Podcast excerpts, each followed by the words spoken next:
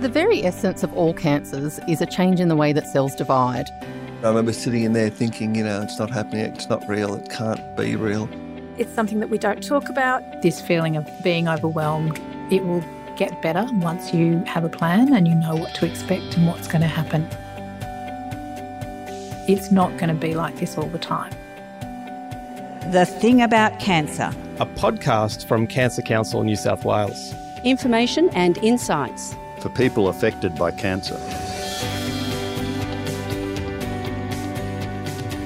Hello, I'm Julie McCrossan, and today the thing about cancer is that it can feel like a really tough thing to explain to kids. How much do they need to know? Won't it just confuse and scare them? Isn't it better to protect them? What the evidence would tell us is the the best results for the whole family, not just the children, but for the whole family, is to have open and honest communication about it, even though it's really hard. You just heard from John Friedsam from Canteen, an organisation that does great work supporting young people affected by cancer. Later in the episode, he's going to give us some tips about how to talk to kids of all ages about cancer and explain why talking openly to kids can actually help them cope better. Just to be clear, this podcast contains general information only, so we recommend that you talk to appropriate professionals about your individual situation. You can also call Cancer Council 131120 if you have any questions. Before we get back to John, here's Suzanne, a mother who had to explain her own cancer diagnosis and treatment to her children. I was frightened enough and I was really protective of not making them fearful that I was going to die. So I did explain to them, though, that I was having one breast removed, which they thought was hilarious. And I sat them down one night and said, Now, do you want to ask any questions about what's happened to mummy? You know, I don't want you to be frightened and I don't want you to feel any insecurity about what's going on because I'm going to be fine.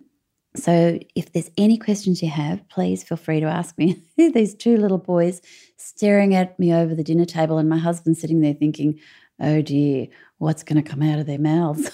and the older one, who was six at the time, says, Oh, I have a question.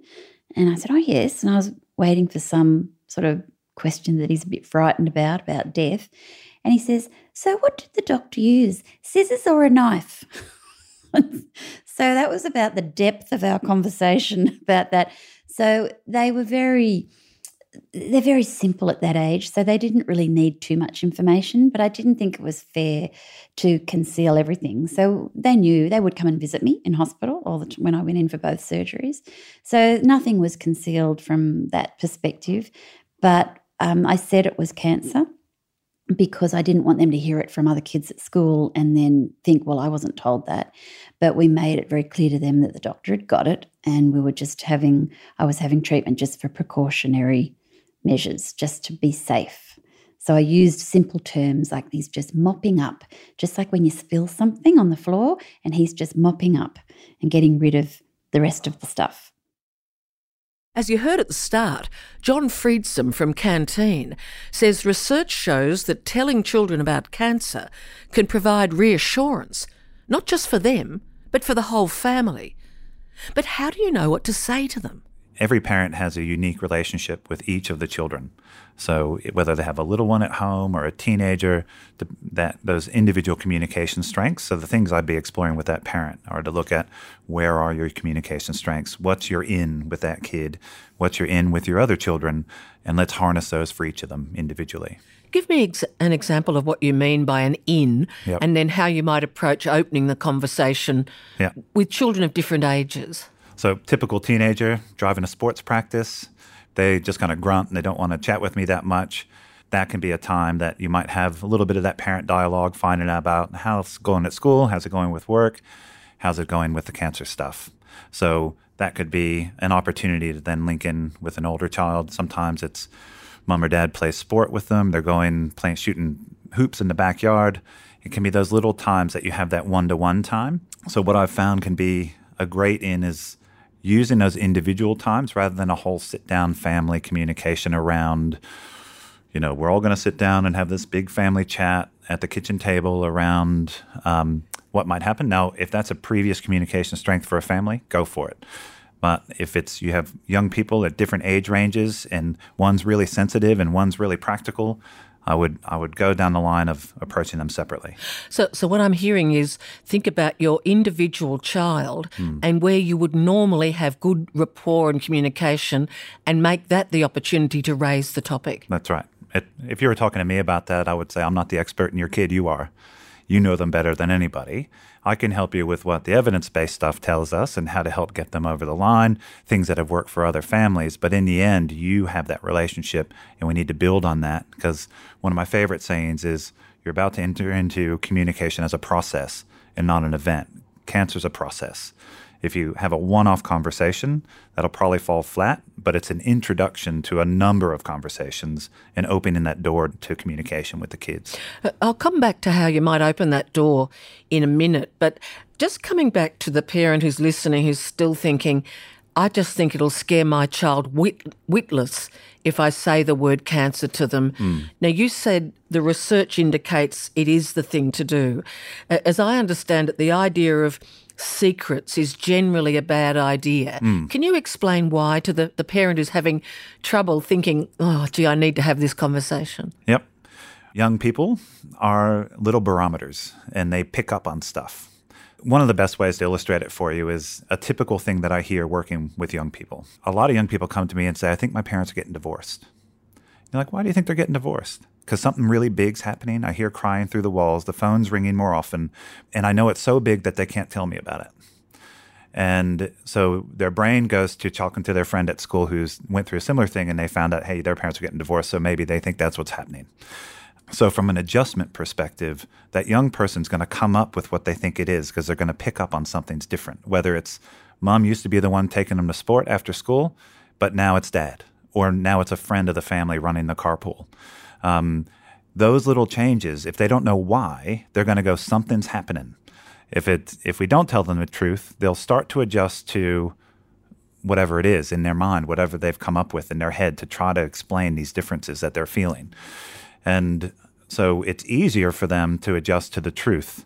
What can then happen down the track is that if they then find out the truth and they've spent all this time trying to prepare themselves for something they've conjured, then they can have a little bit of a shoot the messenger kind of, well, why didn't you tell me this before? Didn't you trust me with this information? And and they may lose trust in you. So so you're essentially saying they're going to notice changes. So respect them and give them the truth. And I suppose it also then. Uh, prevents them finding out inadvertently or from someone else which what would be the impact of that if they found out inadvertently Uh, well, it happens all the time. Uh, a concerned auntie or uncle say, "Don't tell your mom I'm telling you this."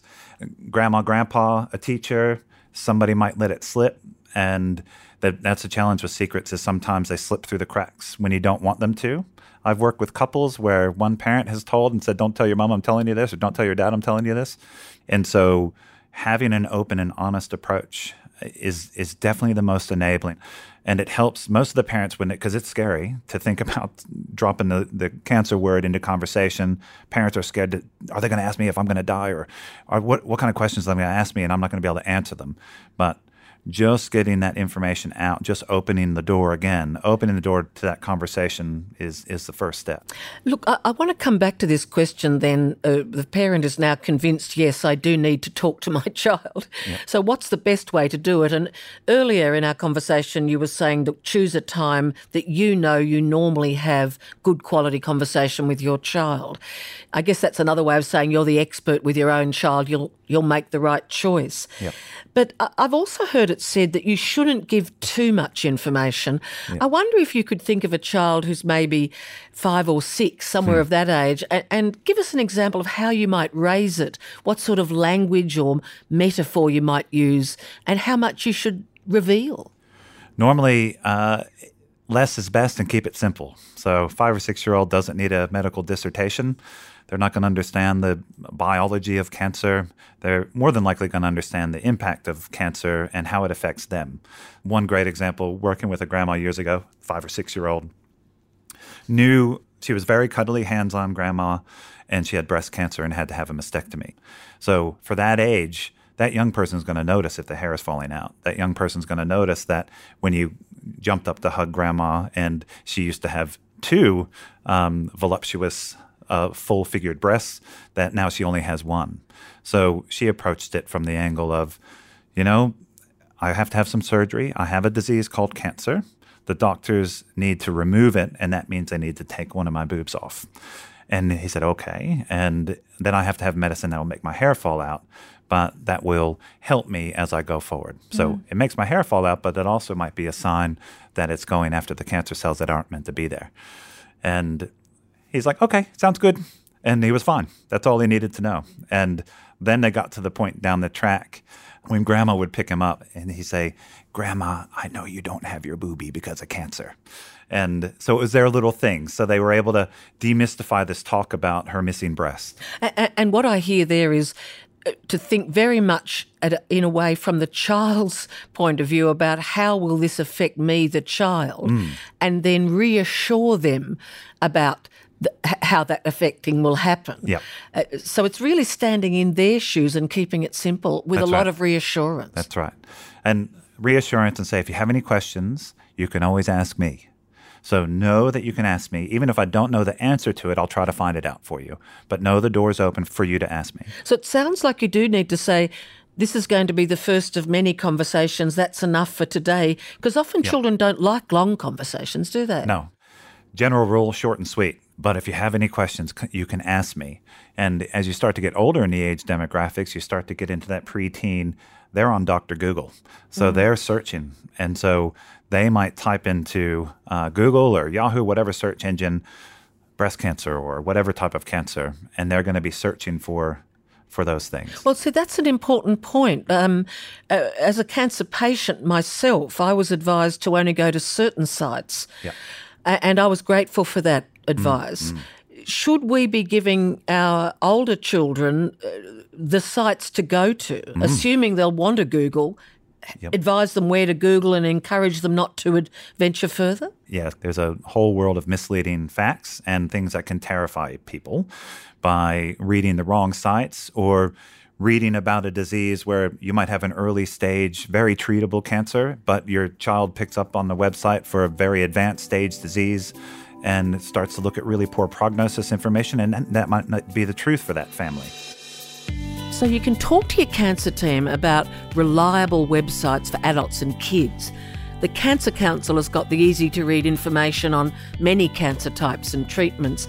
And we've put a link to those written resources and other websites on the podcast page at cancercouncil.com.au forward slash podcasts and click through to this episode with links to information and other reliable websites. But, John, young children, they want active ways of learning. Should we be visiting the hospital and, and showing them where the treatment actually happens? Well, hospitals can be scary places. So if you look at different stages of disease, so newly diagnosed for the first time, a, a child, let's let's say under seven, has to go to hospital for the first time to visit mom or dad, who's always been this warrior and champion, never been unwell in their eyes. They're they're a superhuman, and suddenly they're not going to be well. But you can make arrangements, talk to the hospital social worker, nursing staff. Sometimes it's good to go visit the hospital beforehand. Yeah. They can get in, familiar with the smells. The smells are different. The sounds are different. IVs, if mom or dad's going to be an IV, if they're going to be intubated, any of those things, seeing what those machines look like, what they sound like, uh, what a bed looks like that can take you to an empty room. And some of the other things, I might even give you a little tubing. For the little ones, I've found doing stuff with Barbie dolls, teddy bears, to show what it would be like if mom's going to have an IV in her arm or there's going to be a portacath in her chest or dad. You can show what it's like, can put the tape on there. Mm.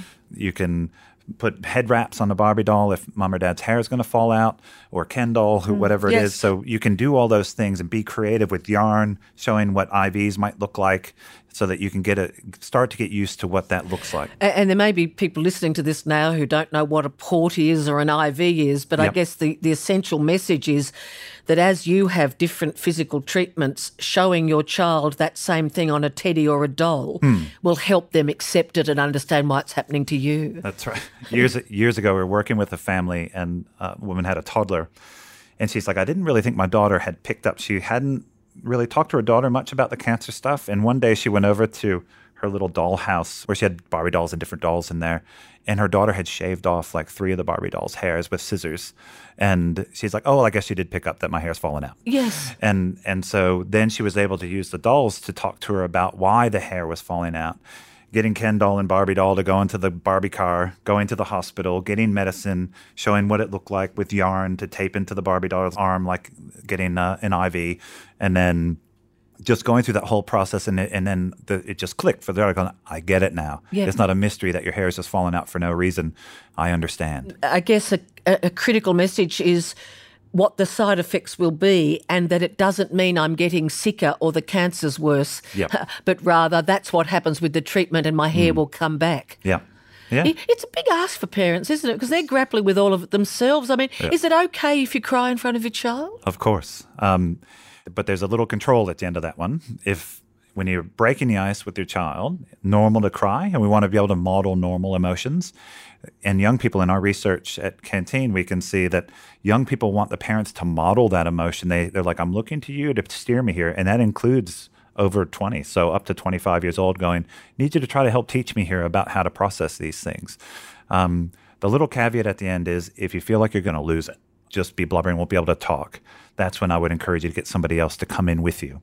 So whether it be a social worker at the hospital, a good family friend, your partner, whatever the case may be, have a buddy there with you, somebody, a support person, so that you can have that conversation together. But a little bit of normal tears, where, and even like a hard cry is fine.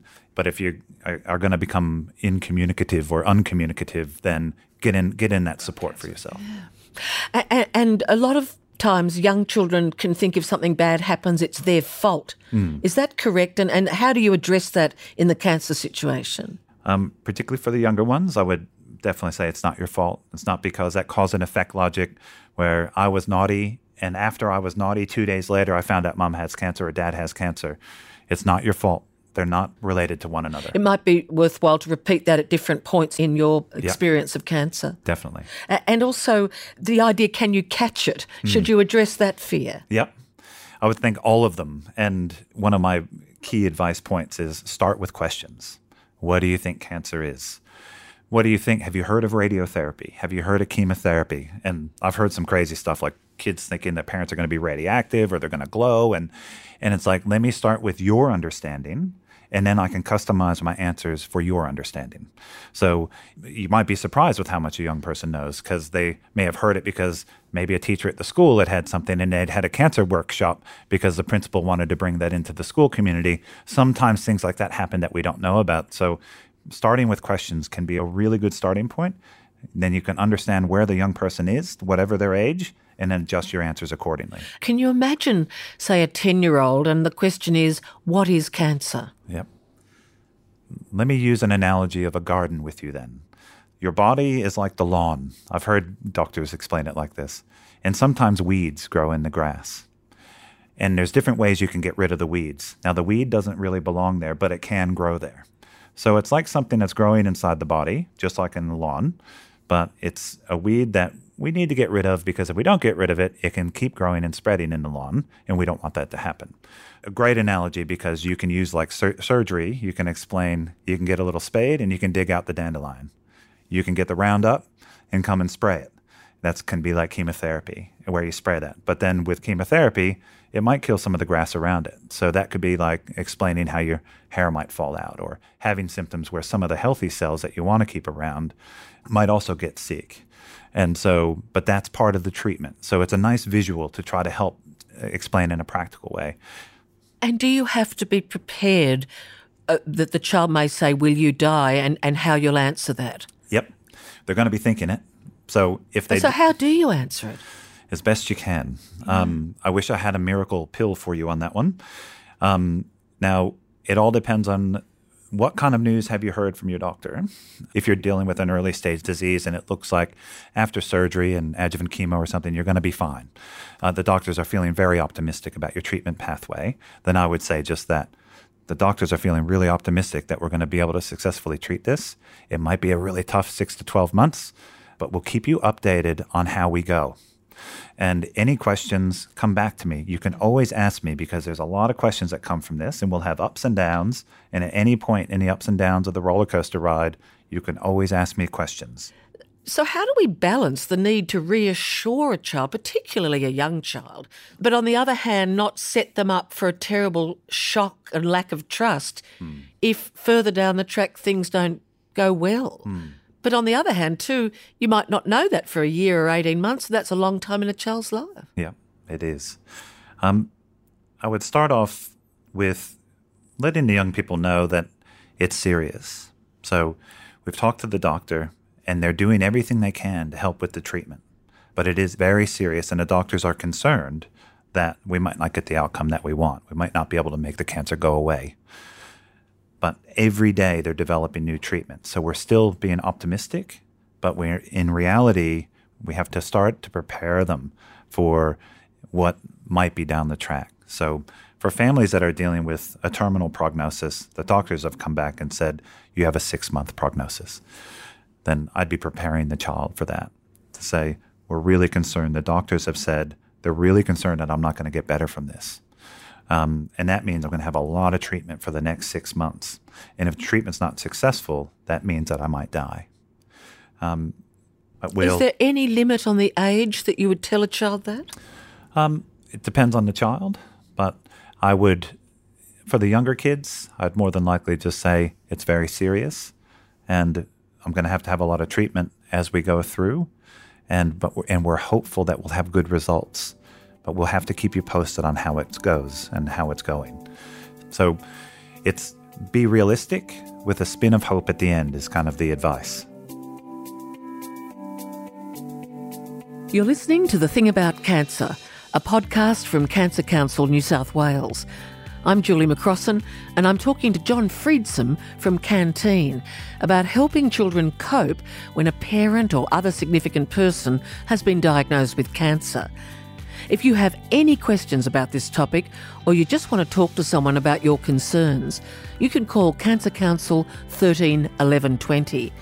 For links to more information or any of the services we've mentioned, or to listen to more podcasts, visit cancercouncil.com.au forward slash podcasts.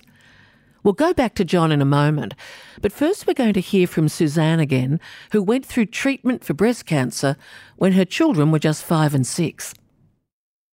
We tried to keep things as normal as possible by just my mother doing pickups and my husband would drop them off in the morning, my mother would pick them up, and so their day didn't really change. And we had friends that that um, pitched in and took them to sporting training things midweek, and on the weekends, my husband was always on board. So I even signed them up for some extra things. Um, with other friends that mothers could take them to, pick them up and drop them off, like art classes. So between friends and family, they they didn't really experience too much change in their life.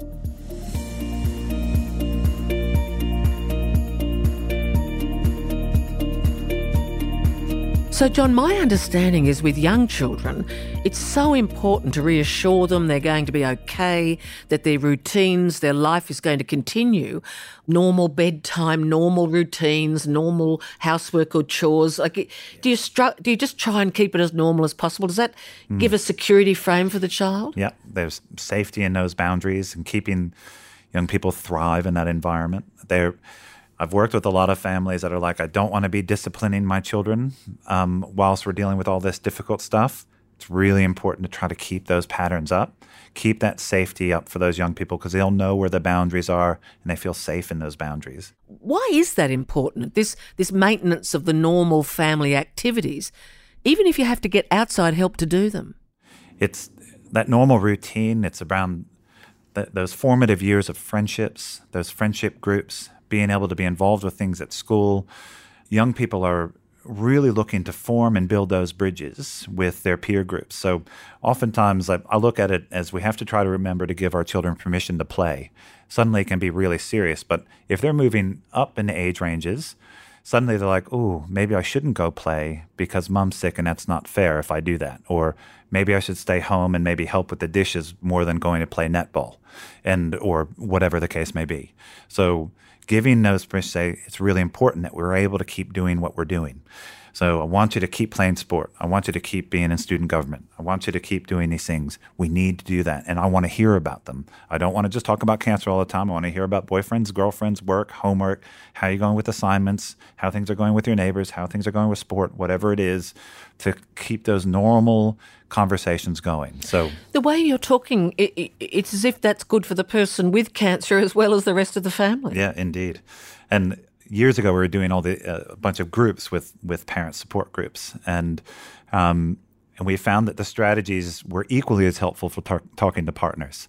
So it's like, oh, yeah, it's really important that you keep going and do dancing or being part of a quilting group or doing those things to take care of yourself so that you can have that outlet to burn off the stress, to have that camaraderie of people that isn't just about cancer, it's about life, engaging with life. There's there's one tip that is fantastic for chatting with young people and also with partners. And I would encourage everybody to try it. I haven't seen it backfire once. And I call it developing a communication contract because unless you do that, everybody's always thinking about cancer all the time. So, whatever it is that you as a parent, is it once a week? Is it twice a week? Where you as a mom or you as a dad need to fill them in about the cancer stuff and say, how about we do this? Every Sunday, we have 30 minutes where we talk about the cancer stuff. And then the rest of the week, we talk about the rest of life. And so you're giving that permission to say, once a week, we need to talk about this. But the rest of the week, I want to find out about how you're doing with boyfriends, girlfriends, school, work, you name it.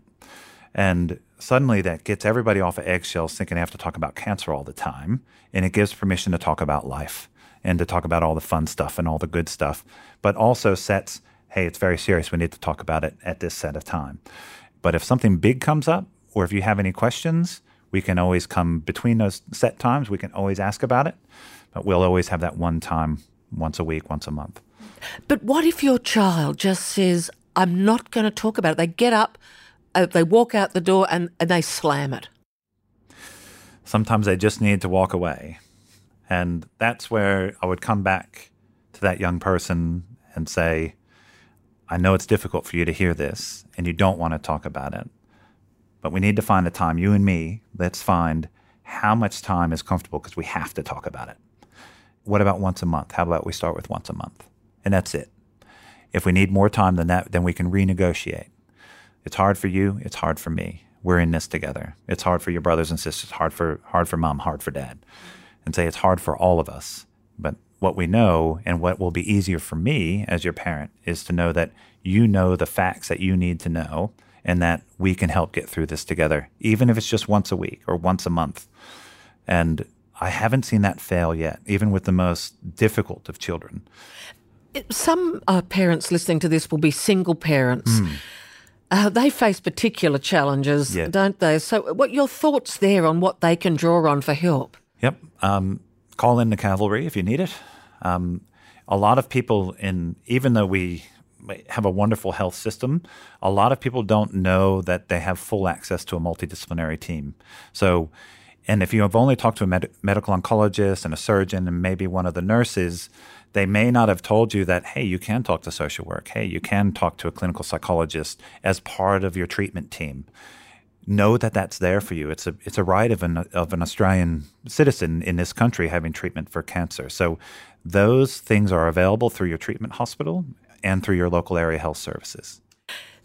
My last two areas, I guess, go to if you have a child, whatever age, mm. what are the signs to watch out for that they're struggling? Mm. And then how can we help that child to cope? Uh, particularly if the parent is going through a tough time with side effects and mm. is inevitably not quite as available as they would normally be. So, first of all, signs that something is wrong. What do you look for at, at different ages? Um, pretty much across the board. It's no matter the age, it's really understanding what was your child like before cancer. And are you noticing differences? So any like any big trigger for any age child is are you noticing sleeping pattern changes? Are there any disturbances there? How are they eating? Are there changes there? How, what about concentration at school? Are you hearing back from the school that um, your child's falling asleep in school when normally they're a very attentive student? Um, grades are starting to slip, or they're hyper focusing on grades and grades are getting better. So it's it's normally where is a change? Do you see a change? And even if it's a little change, but if if you notice things particularly around sleeping and eating, I'd be contacting a health professional to say, I'm noticing this. Do you have any strategies? What what might we be looking for here? Those are normally pretty good indicators across the, all the child age ranges. Uh, uh, I've heard that it can be helpful to ask a child to identify five trusted adults. Mm. Can you explain what's that about? How does that help a child? Mm. It, well, one, they, they're not alone, and you're building that community of support around them. So knowing where to go to, even if one of those adults is like Kids Helpline or something like that, to say if you have a question, you can always call Kids Helpline, or you can always call Lifeline or whatever. But Kids Help's probably the most appropriate for this age range. Um, and but having those trusted adults within that circle of circle of friends, and what what I like to try to do with families, say if you can, in an ideal world, talk with all of the important adults in your community. Let them know what you're saying, how you're saying it because having consistency of message can be really helpful. You mentioned Kids Helpline. Their, their number is 1800 55 1800, and we've put that number and a link to their website on our podcast page at cancercouncil.com.au forward slash podcasts.